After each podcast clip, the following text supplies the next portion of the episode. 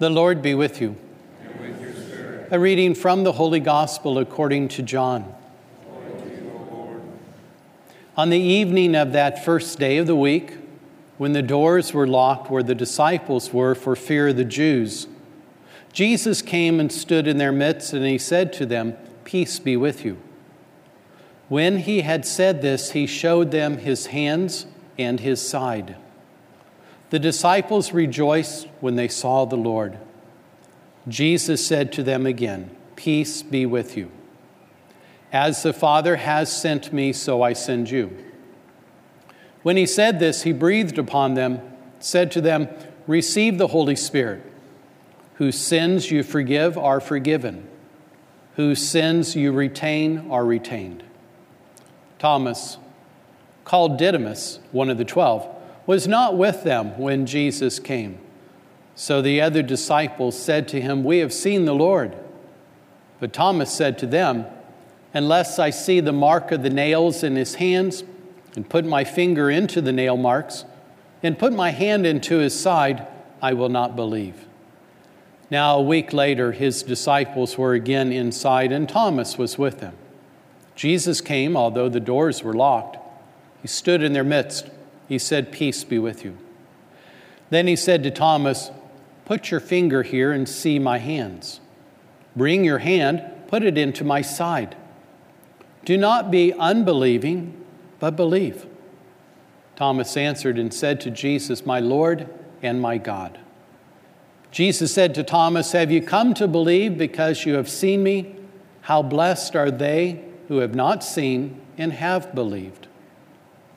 Now, Jesus did many other signs in the presence of his disciples that are not written in this book, but these are written that you may come to believe that Jesus is the Christ, the Son of God, and that through this belief you may have life in his name. The Gospel of the Lord.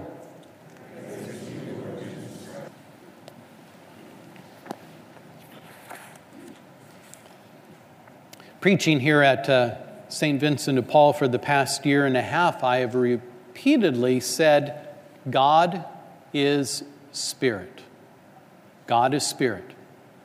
I emphasize this so much because in my priesthood, I, I realize that oftentimes, many times, we do not understand what God is. Therefore, there's no way that we can understand who God is. Sometimes we get that kind of backwards. We come to know who God is, Jesus Christ and His revelation, but we fail to understand the underpinnings, the, the foundation of what is God. And so we're, we're almost like we're, Christian atheists. We, we understand that Jesus is God, truly God, and truly man, but we don't really understand well, what does that mean? What is God? God is spirit. You and I, we're hybrids. We're made up of both corpus, the, the body, and also spirit. That's not God. You and I, as human beings, made up of a body and of a spirit.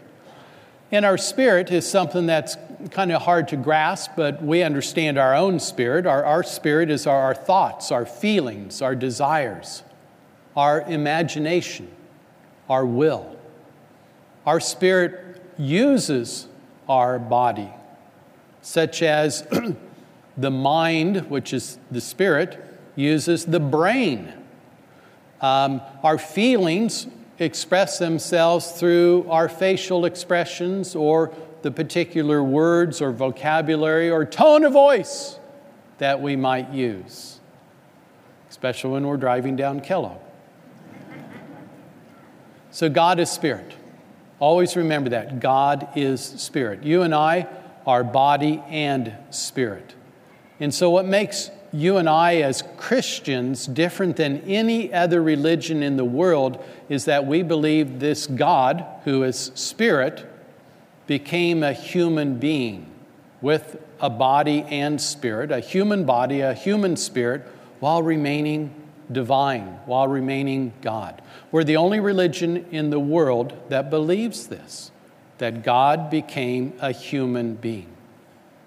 Jesus, Son of God, Spirit, and Son of Man, body and spirit. And so through Jesus, God was able to communicate with us human beings. How did he do that? Through his body, through his humanity. God communicated his love, his mercy, his understanding to us. We had a common ground finally his humanity, our humanity.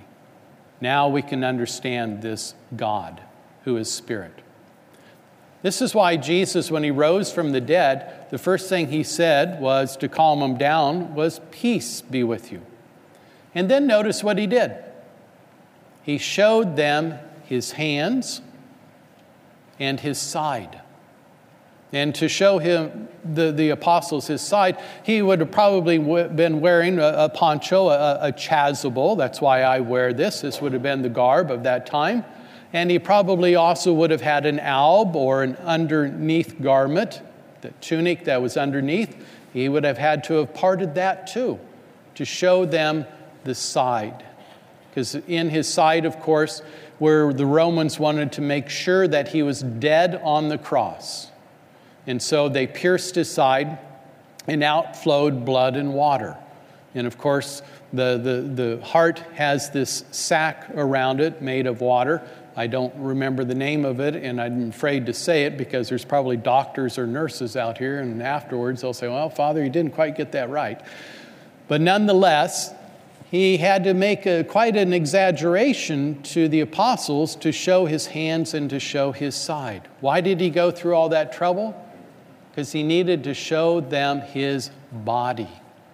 He didn't rise from the dead spiritually, he rose body and spirit as a human being, as you and I will, body and spirit.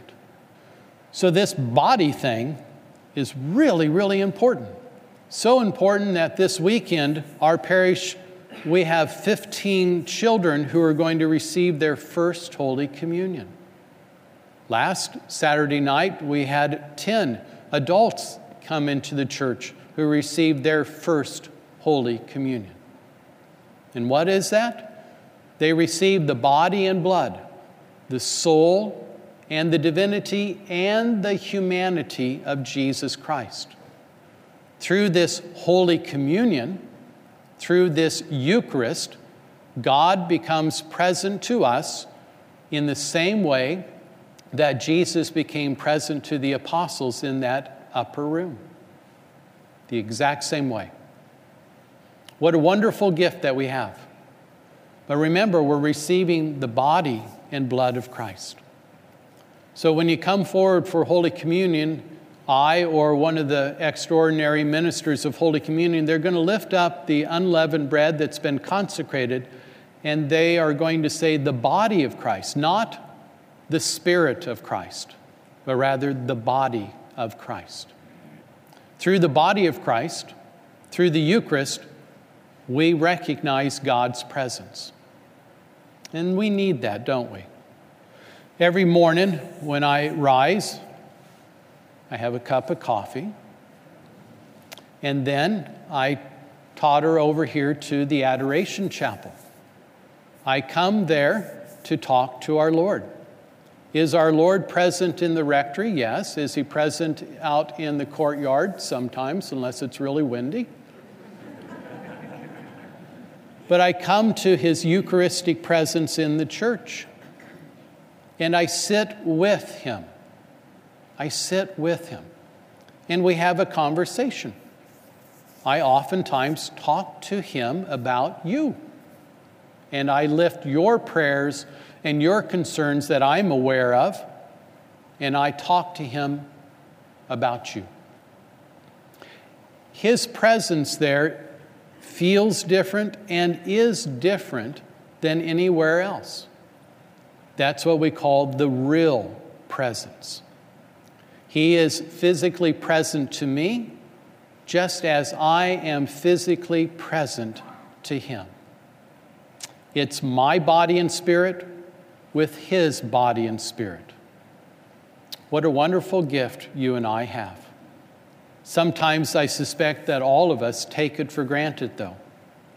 Today, we draw our attention to Jesus rising from the dead, body and spirit. And if we want to receive the peace that Jesus is offering us, then look at his body, receive his body, and be one with his body. It is through this then we have a holy communion.